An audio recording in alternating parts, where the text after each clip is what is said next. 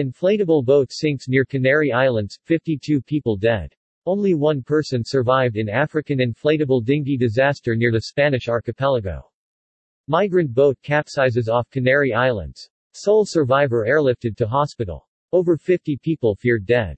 According to Spain's Maritime Rescue Service, over 50 people are feared dead after an inflatable boat from Africa capsized in the Atlantic Ocean about 135 miles off Spanish Canary Islands. A 30-year-old woman was the sole survivor saved on Thursday from the sinking dinghy, which had left Africa a week earlier carrying 53 migrants and refugees.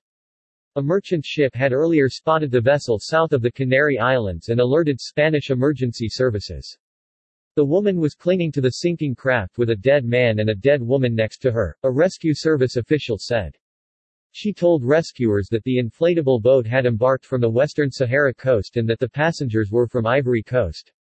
The woman had been airlifted to hospital in Las Palmas, on the island of Gran Canaria. Migrant and refugee deaths are common in an area of the Atlantic that separates the west coast of Africa and Spain's Canary Islands, but shipwrecks on the route are hard to verify, and most victims' bodies are never recovered. At least 250 people died on the route to the Spanish archipelago in the first 6 months of 2021, according to the United Nations Migration Agency.